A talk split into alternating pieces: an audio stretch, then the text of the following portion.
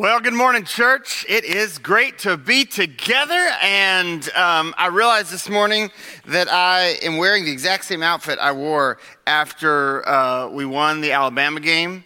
And I'm not sure if I'm wearing that just to kind of re- recover those happy memories from three weeks ago or not. I don't know. But, anyways, there we are. Um, we're glad you're here today. My name's Ethan, one of the ministers here. And if you're a guest with us, you're in the right place. And uh, we're launching a new series this week. It's a real short series, How to Share Your Fries. It's going to take us uh, just through Thanksgiving. Um, but in some ways, it's a continuation of the series we just finished. We just finished a sermon series called Life in Exile. Uh, if you missed it, I, I just want to say um, we got a lot of really uh, important feedback from people that it was a really helpful series for them spiritually. So if you missed it, you might want to go back and check it out online. Uh, the whole series that we just finished was built on the acknowledgement that if we are trying to pattern our lives after Jesus, if we're trying to follow Jesus with our life, then we will regularly discover that we are walking in a different direction than everybody else around us. If we're trying to walk after Jesus, we'll be walking one way and everybody else will be walking uh, a different way. Um, we, we, we, learned, uh, we looked at these characters from the exile, we discovered that, that obedience to God, while it ultimately leads to the promise of God's blessing, in the short run, it often leads on a journey of suffering and challenge. We looked at Shadrach, Meshach, and Abednego, who, who believed God would save them, but they said, even if he doesn't, we will not bend a knee or worship other gods. And um, a lot of people, I got, I got notes, I got comments, I got emails, and people stopped me in the hall. And they said, I needed that reminder that following Jesus is to walk in a different direction than following the world. And last week was sort of an illustration of that. Leroy was here. He talked about loving one another even in an election year. And I just, this last week, I just noticed, yeah, that really is a different direction than the way everybody else is going. Man, if we go that way, if we love people, even those we disagree with about politics, we will be walking in a different direction than everybody else. And this series is, is like that too. You could sort of think of these next three weeks as sort of an illustration of the principles that we established in the Life in Exile series. We're talking about an area of our spiritual walk, an area of our discipleship where if we are following Jesus, we will be walking in a different direction from everybody else.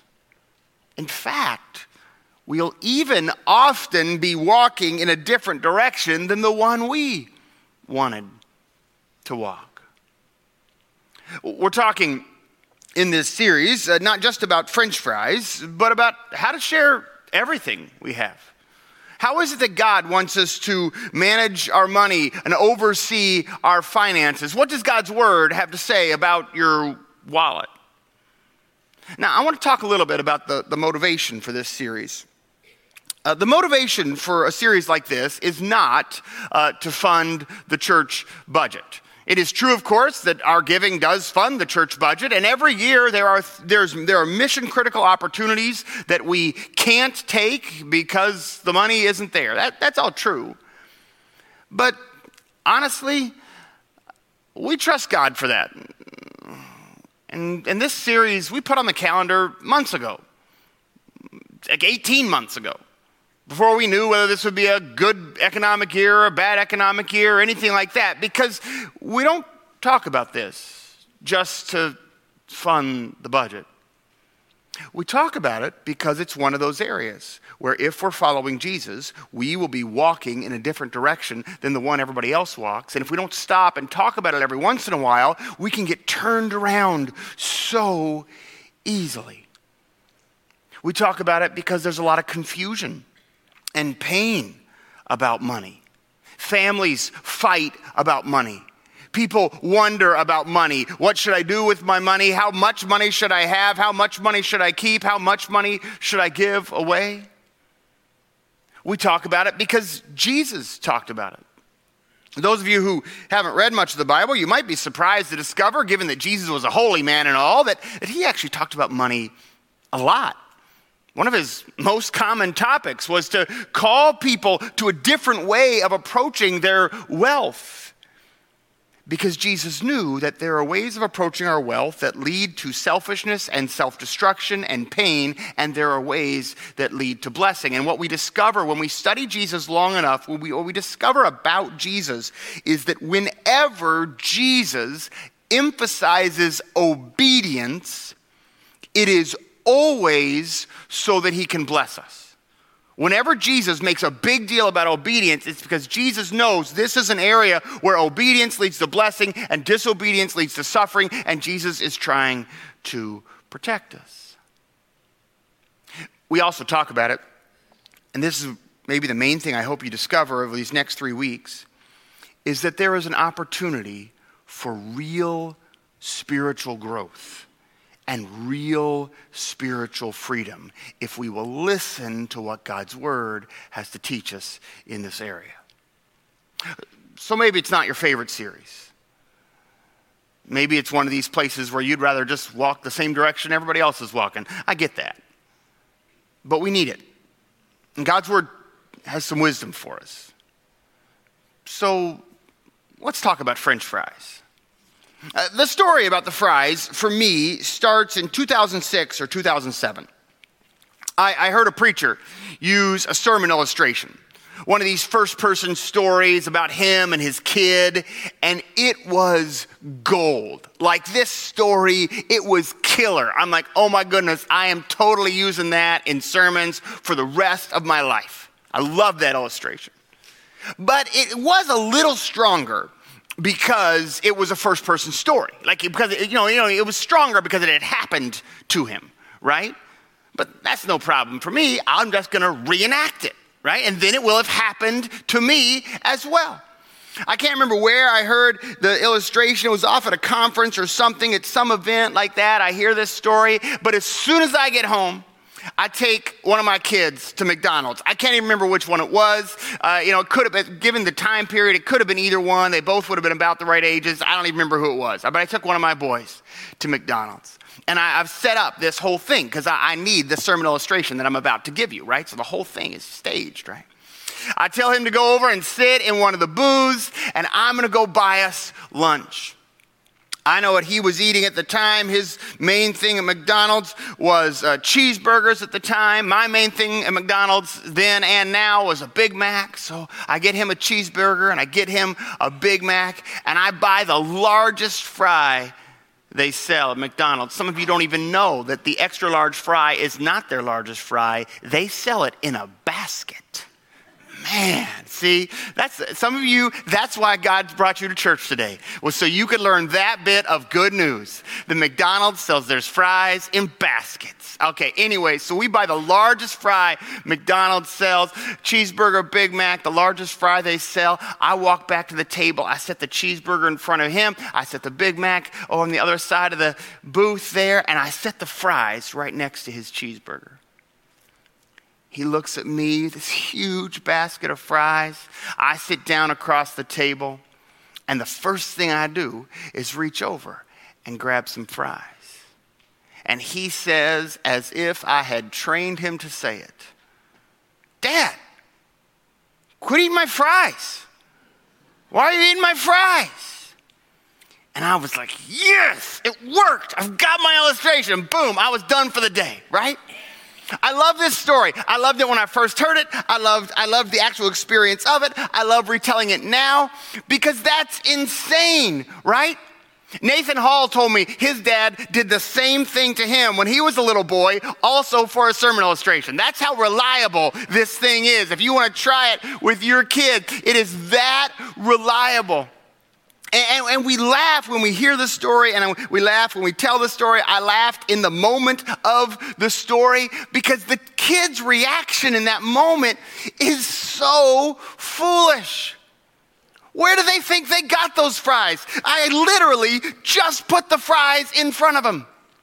It's the biggest order of McDonald's fries he's ever seen in his life. If by some miracle he were to eat all the fries, I am right there. I'm the one with the wallet. I could walk back up to the counter, buy more fries, and bring them to our table. Yet, even under those conditions, me having just given him the fries, me being the obvious provider of the fries, me being the one who is capable of supplying more fries if the fries were to run out, even under those conditions. It takes exactly three seconds of those fries sitting next to his cheeseburger for him to be like, Dad, quit eating my fries. Now, don't worry, my children have been well trained since then. They understand all fried potatoes are to be shared with their father in any quantity at all times. So we've figured that we've worked that. The parenting piece has been worked out. But, uh, but I got my sermon illustration. And it was mostly funny. But it was just a little bit heartbreaking.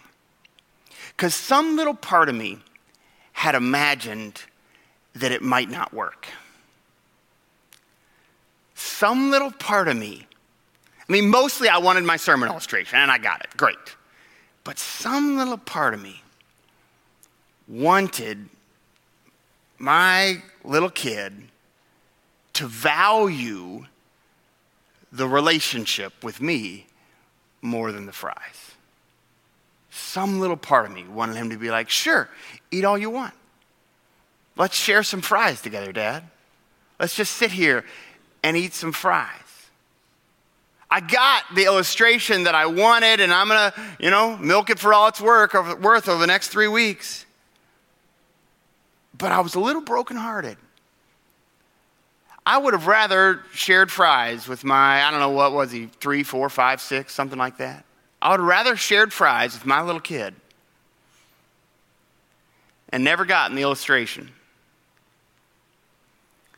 I think back at that story. It's just a little bit silly and a little bit heartbreaking. And I think that is the best way I could describe the way our world teaches us to approach our money. A little bit silly and a little bit heartbreaking. In fact, probably any time that we follow the pattern of the world and ignore the pattern of God, it's some ratio of silly and heartbreaking. Only a fool would ignore the wisdom of God. That's the silly part. But when we do ignore the wisdom of God, it damages our relationship with God. That's the heartbreaking part.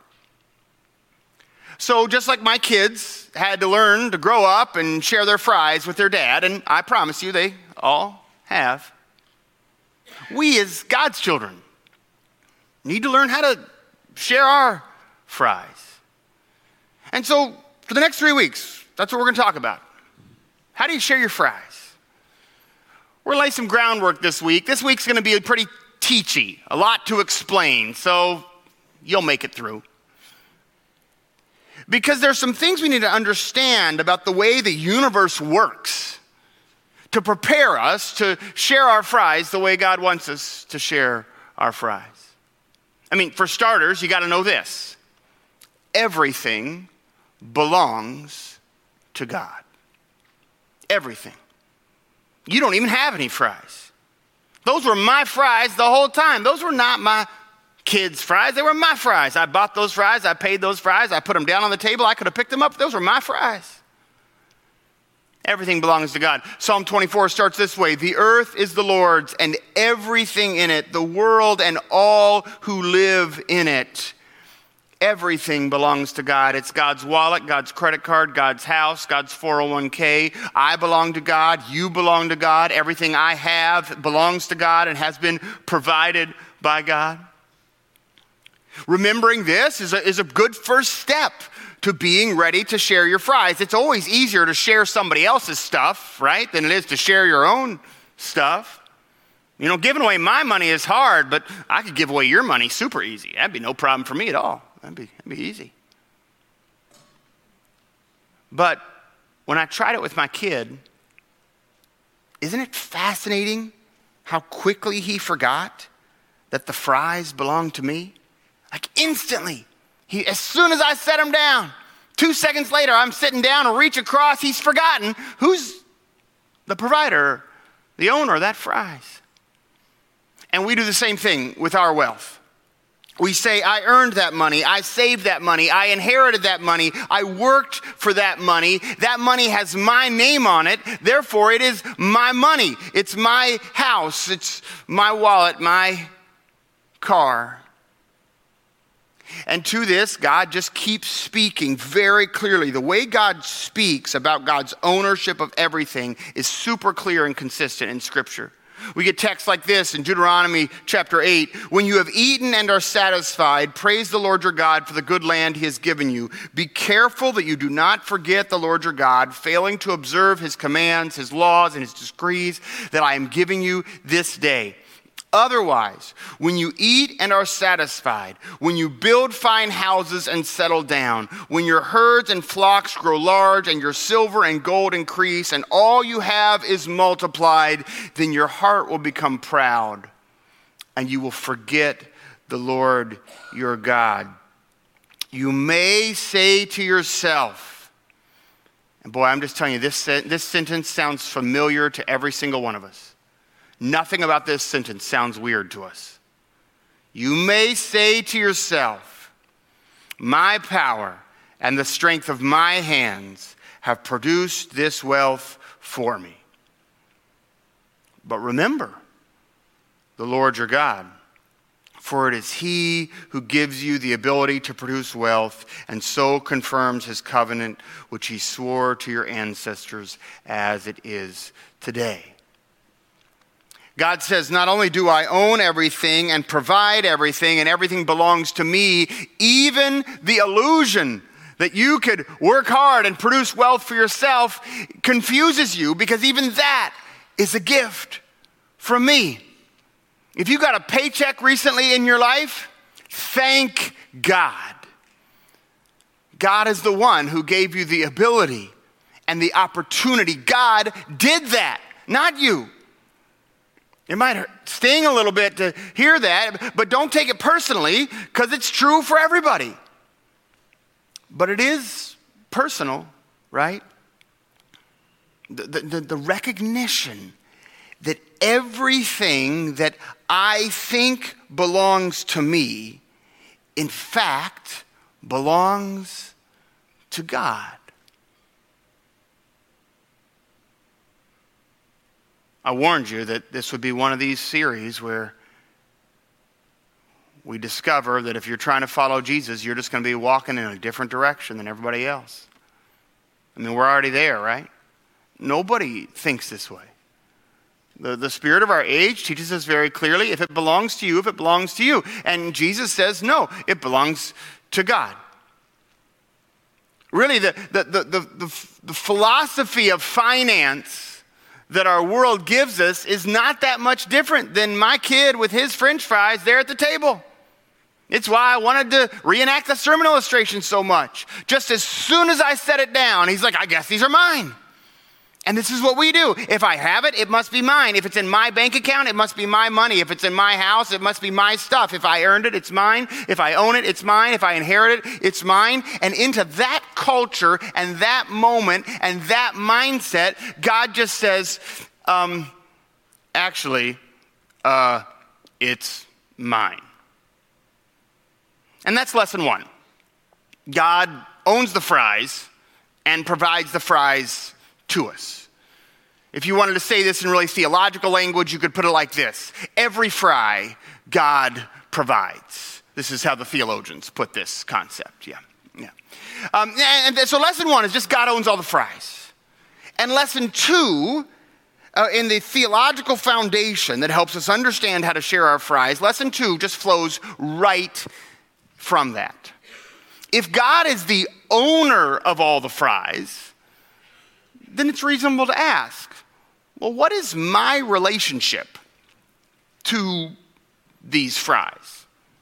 Because they are in my bank account, after all, and they're accessed via my checkbook, and I, I, log into my online account. I mean, so I have some relationship to this basket of fries that just got placed before me. Well, the Bible actually has a word for what our relationship is. The Bible says that we are stewards of the fries. Had this illustration failed, That's what my son would have known. He didn't own the fries, he was just in charge of the fries, in charge of sharing the fries with his dad. A, a steward in this context is the chief servant of the household. They were the one that was in charge of everything, in charge of all the other servants, in charge of all the stuff, in charge of all the land, in charge of all the buildings, in charge of all the cattle, in charge of all the wealth. And their job was to manage the household in accordance to the master's design.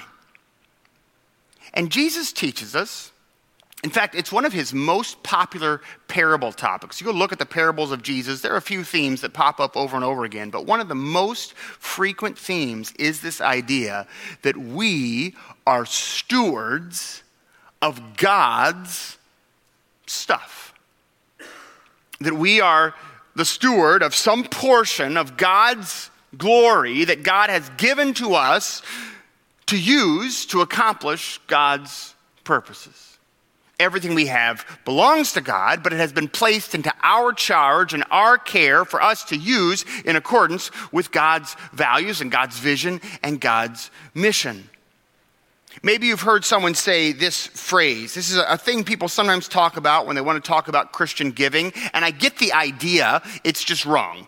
Uh, the, people will say things like this They'll say, uh, with everything you make, you should give a portion to God and the rest is yours to spend however you like.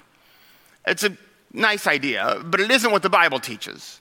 Um, the Bible, in fact, says no. All of it is God's. It's all God's.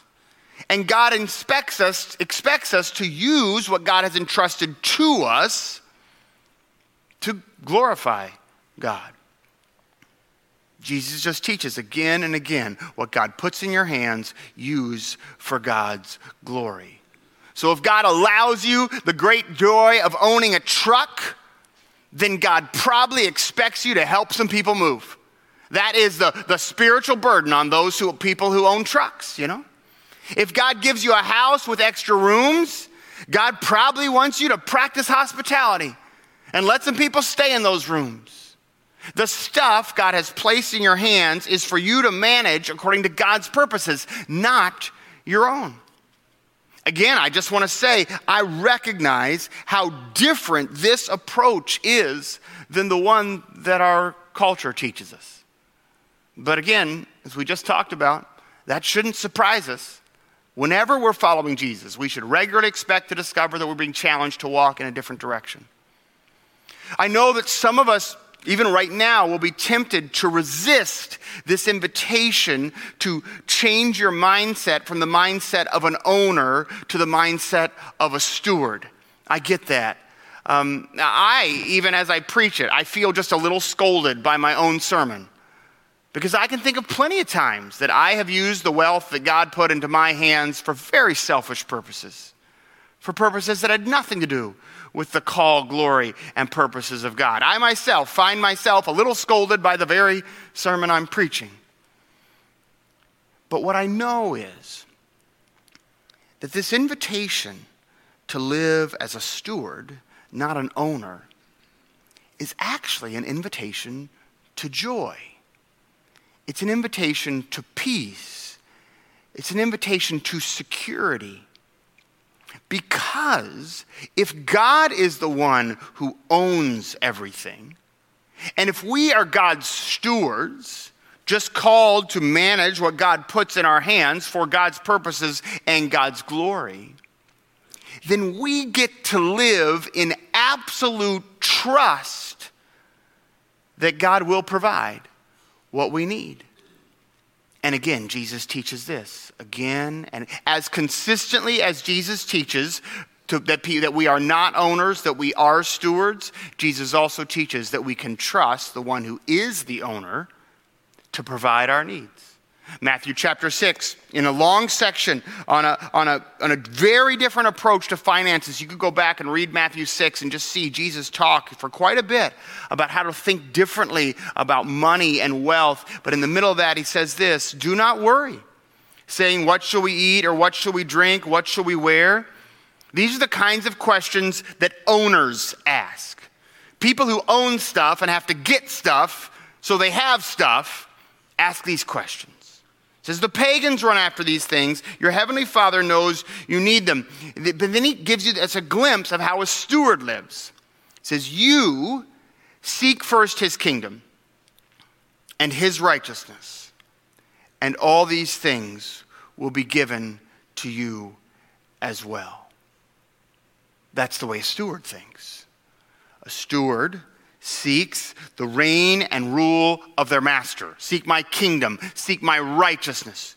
You seek to live in accordance with my will, to be a faithful servant, and I'll make sure you have what you need. I have discovered, as a matter of personal testimony, God and I don't always agree on what I need. I sometimes think I need more than God thinks I need. That has happened. But it has also happened the other way that God has given me more than I thought I needed. God just says, You seek my kingdom, you seek my righteousness, and I'll make sure you have what you need. This principle is all over Scripture. Like, really, top to bottom, beginning to end, Old Testament, New Testament, this basic principle that when we live as stewards, God will provide our needs. In fact, the prophets often come to warn of the opposite that if, if, we, if the people stop living as stewards, God will not provide their needs. Uh, Malachi 3, Malachi is talking to a situation where people have rejected the wisdom of God. And he says to them, You bring the whole tithe into the storehouse that there might be food in my house. Test me in this, says the Lord Almighty. See if I will not throw open the floodgates of heaven and pour out so much blessing that there will not be room enough to store it. We're going to talk about what this, what this word tithe means, and we're going to talk about that a little bit next week. We're going to discover that the context of that verse is a little different than our context, and not every part of what Malachi says, applies to us directly today. But the principle is sustained throughout the biblical text that when we live as obedient stewards, God is faithful to supply our needs. That principle is taught reliably in fact, Paul invites us to pursue generosity, to invite the blessing of God. Trusting that as we are stewards with what God has given us, God will give us more to steward. He writes it this way. This is 2 Corinthians chapter 9. God is able to bless you abundantly so that in all things, at all times, having all that you need, there's that promise from the owner again that when we live as stewards, God will meet our needs in all things, at all times, having all that you need, you will abound in every good work. That's what stewards do. They have what they need to do the work God calls them to. As it is written, they have freely scattered their gifts to the poor, their righteousness endures forever. Now, the one who supplies seed to the sower, bread for food, will also supply and increase your store of seed, will enlarge your harvest of righteousness. You will be enriched in every way, so that you can be generous on every occasion, and through us, your generosity will result in thanksgiving to God. This is the consistent promise of God's word. God will meet your needs so that you can steward what God provides you for the good work that God has prepared for you to do. Now, I want to be careful. Every once in a while, you'll hear someone slightly exaggerate this promise and turn it into a false promise. Maybe on television, they'll say, If you give me money today, God will make you rich tomorrow. Obviously, exaggerations of that nature are inappropriate and unsupported by Scripture. But sometimes in our attempts to avoid that exaggeration, we fail to actually recognize the real amazing thing Scripture actually does promise. The real promise that's consistently given by Scripture, top to bottom, is that when we steward faithfully the resources God gives us, God will give us more to steward. Now, it isn't true that the more to steward God always gives us is more money. It's often more wisdom or more faith or more confidence or more hope. But the promise that God will give faithful stewards more to steward so they can accomplish more for God's word and God's will in the world, that's a very consistent promise of Scripture. And when we hoard what God has given us, we actually cut ourselves off from the good work God was wanting to do through us. The next couple weeks, we're going to look at some of the specifics the Bible teaches about how we share our fries.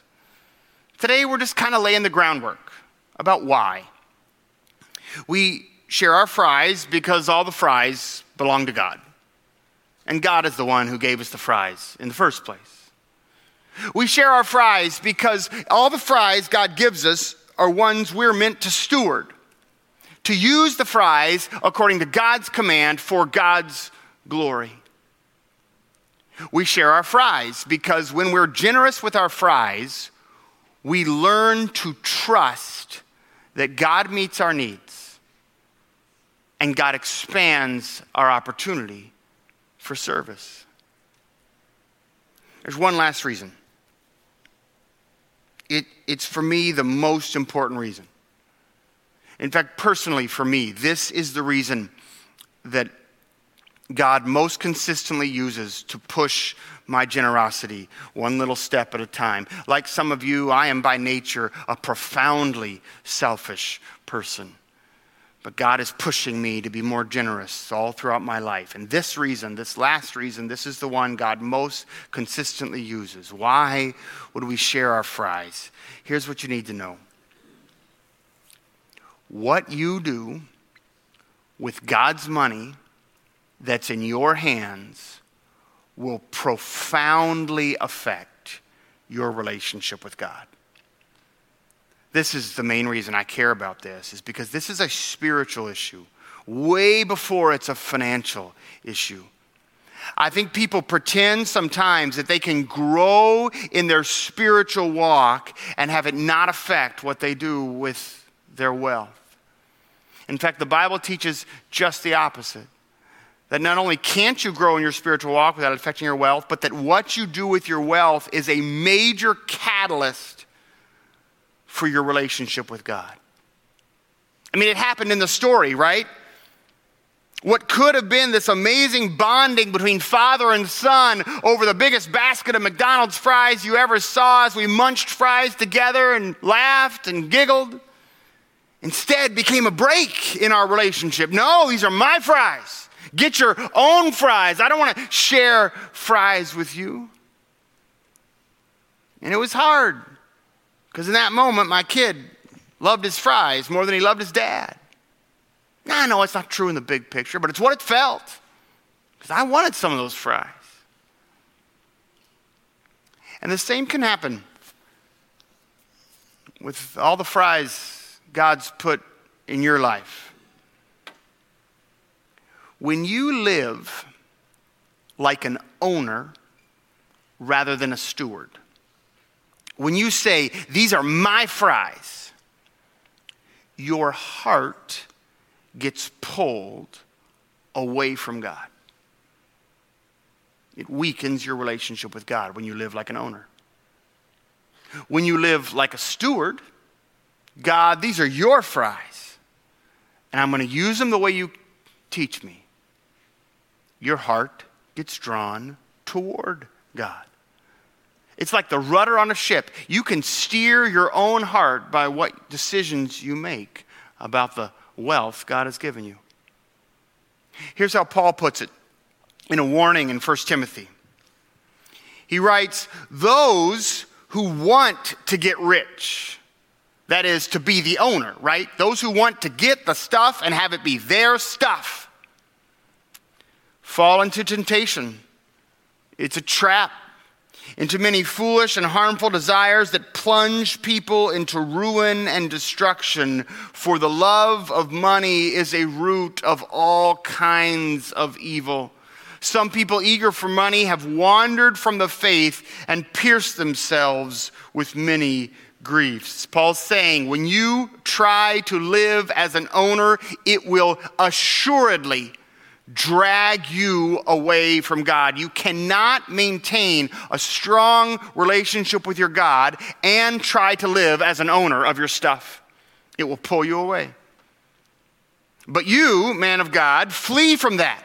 Pursue righteousness, godliness, faith, love, endurance, and gentleness. Fight the good fight of faith. Take hold of the eternal life to which you were called when you were made your good confession in the presence of many witnesses. He's giving on a little bit. He says, Command those who are rich in this present world not to be arrogant or to put their hope in wealth. Don't live like an owner because their wealth is so uncertain. If they're relying on their stuff, they're on shaky ground. But instead, put their hope in God. That's what stewards get to do, trusting that God will supply their needs. Put their hope in God, who richly provides us with everything for our enjoyment. Command them to do good, to be rich in good deeds, to be generous and willing to share. Again, he's just listing all the things that the steward does when they manage God's money according to God's will. In this way, they will lay up treasures for themselves as a firm foundation for the coming age, so that they may take hold of the life that is truly life.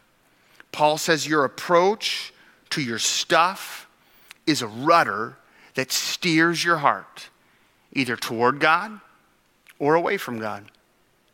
In this teaching, Paul is just building on something that Jesus teaches. Back there in Matthew 6, I told you there's a long section on, um, on money and how those who are trying to follow Jesus should manage their money. We looked at the section about how where God provides our needs. A little earlier, though, in that same section, Jesus teaches us this Do not store up for yourselves. There's this owner concept. Resist the owner notion do not store up for yourselves treasures on earth where moths and vermin destroy, where thieves break in and steal, but store up for yourselves treasures in heaven where moths and vermin do not destroy, where thieves do not break in and steal. And then he gives this principle, and you can see that this principle, this is what Paul was building off of in 1 Timothy chapter 6. Where your treasure is, your heart will be also. This is one of these simple biblical principles that's just true about humanity that so many of us misunderstand. Jesus doesn't say, where your heart is, your treasure will be also. Once you care about something, you'll spend money on it. That might be true sometimes, I suppose, but that isn't what he says. He says the opposite. Where you put your treasure is what you're going to care about. If you invest your treasure in this life, you'll care about this life. If you invest all your money in the stock of some company, you're going to care intently about how that company does, aren't you? Right? All of a sudden, you'll, you've never paid attention before, but all of a sudden you'll care, you know, and go read the paper or look online and see how the stock price did this week. Jesus says our heart follows our treasure. This is the reason. This, is, this alone is the reason that about every two to three years I just say we got to talk about this. Is because I know in my own spiritual life that I want my heart tied to God's. I want to grow closer to God every single day. And Jesus says, and Paul says, and over and over again, the Bible says that what we do with our wealth is a rudder. It steers, it's a steering wheel for the heart. When you spend like a steward, you grow in love and relationship for the master who owns all the fries. When you spend like an owner, you grow in love with your fries. And the relationship with the provider of the fries breaks. In that moment, once I had my sermon illustration, I suddenly cared a lot more about having a fun day with my kid than I did about the perfect sermon illustration. And I couldn't quite figure out how to solve it because he really was not excited about sharing those fries. I was tempted to give him a big speech. Give him this speech, right? Give him the kid version of this sermon. I provided those fries. I bought for those fries. You will share those fries with me. I've given speeches like that before. My kids could tell you that would have been in character. But instead, I immediately went back up to the counter and I bought a second. Did I already mention that McDonald's sells fries in baskets? I've mentioned this before. This is the, the true amazement of this sermon. I bought a second basket of fries. And I came back and I set it on the table and I pulled his basket back and I mixed them up like this and I set them down. And by then we'd lost track of whose fries were whose. I don't want my heart to grow distant from God. Just like I didn't want that day to turn into a fight about french fries.